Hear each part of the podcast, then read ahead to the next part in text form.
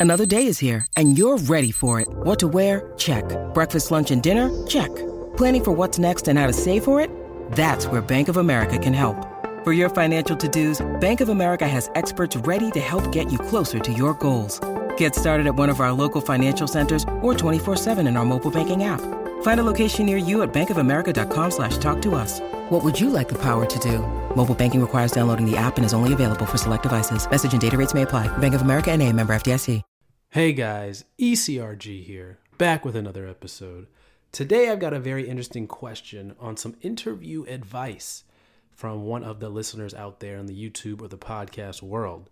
So if you're listening, this is going to be an awesome, awesome question and answer session.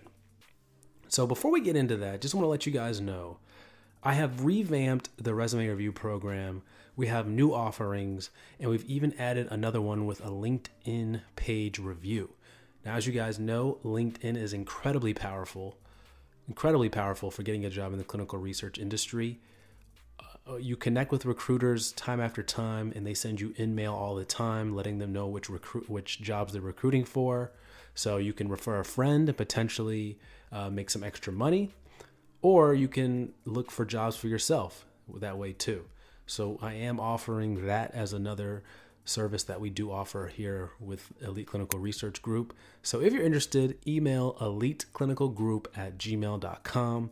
Of course, that's in the description on both the YouTube po- channel and the podcast. So let's go ahead and get into this question. Good afternoon, ECRG. I wanted to reach out to you for some advice on a job interview. A little bit about myself I'm a master's graduate from India. I have two years of experience working for a CRO in India. So, for those that are new, CRO stands for Contract Research Organization. And these are the people that hire monitors, project managers, etc. All the positions that you guys are interested in, these companies hire them. And also, I just want to interject a little bit here too. A lot of people from India have been asking about how to get jobs, how to get experience, etc. So here's one person who works for a CRO e- emailing from India. And I've told you guys again and again, there are plenty of jobs in India in the clinical research space. You just got to know where to find them. Indeed is a good place to start. Um, so plenty of the big name CROs are there in India. So just wanted to throw that out there. Um, so she said, I have two years of experience working for a CRO in India eight years back. So that was eight years ago. She has CRO experience. So imagine what India is like now when it comes to clinical research. I do not have experience in monitoring or coordinating yet. I have worked in bioanalytics, where we analyze the clinical samples from uh, for research subjects and interpret the results. I live in the states right now. I have a job interview tomorrow at a local CRO for a research coordinator position. Even though I don't have the experience, I do have a pretty good knowledge about clinical trials and GCP but I kind of have some difficulty preparing myself for the interview. It would be great if you could give some advice. Thank you in advance. So, this is a great question. And I wanted to throw that bit out there about India because I get a lot of questions from India talking about there's no opportunities and should I move to here? Should I move there? Guys, you can stay right there in India and have a, a good clinical research career and get some experience first because that's really what you need. And once you get some experience, then you can move to the States or Canada or UK. That's going to be much more beneficial to you than if you just move without any experience. So she's got an interview. Look at here. That proves my point. Exactly. She's got an interview with the CRO. So she wants to know how can she prepare for the interview. So this is a entry level position pretty much, research coordinator. And they're going to basically be asking you about they're not going to ask you any tricky questions. They're not going to ask you, uh, you know, describe line 10 of GCP. They're not going to ask you any technical questions really before, uh, really at all. They're probably going to ask you about your prior work experience in any field, not just clinical research. But you do have clinical research experience, so they're definitely going to ask about that. Uh, but also for those people that do not have clinical research experience, they're just going to ask about your past job experience in general.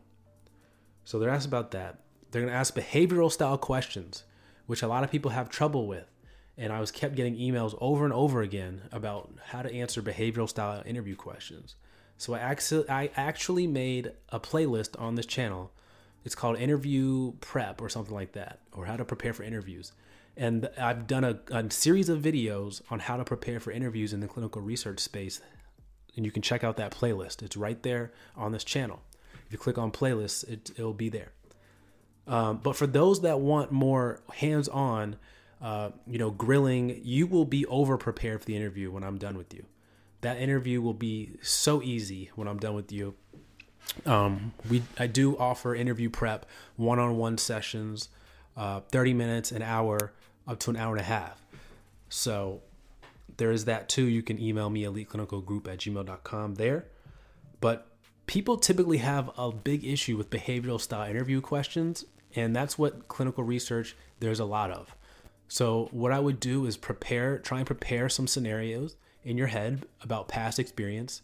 You know, time you did a good job, times that you experienced conflict, times you worked with someone who, you know, micromanaged you, times you worked with someone who didn't really manage you at all, and if you got your work done.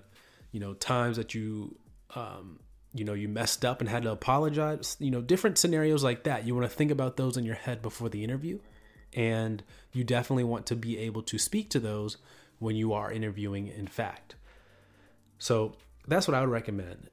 Um, as far as other preparation, make sure you review your resume.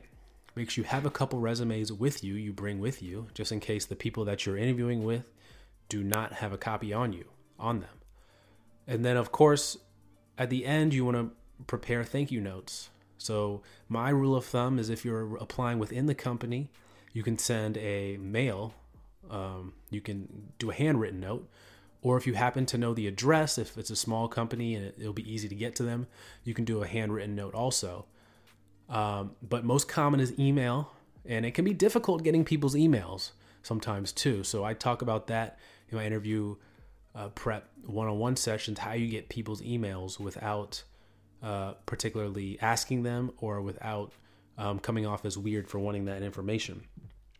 Um, but that, that's my recommendations for you. Uh, they shouldn't be asking any tricky questions or anything like that. You should be able to uh, get in there and nail the interview, especially with your past experience. So I hope this was helpful. If you have any questions that you want answered, email me eliteclinicalgroup at gmail.com. Take care.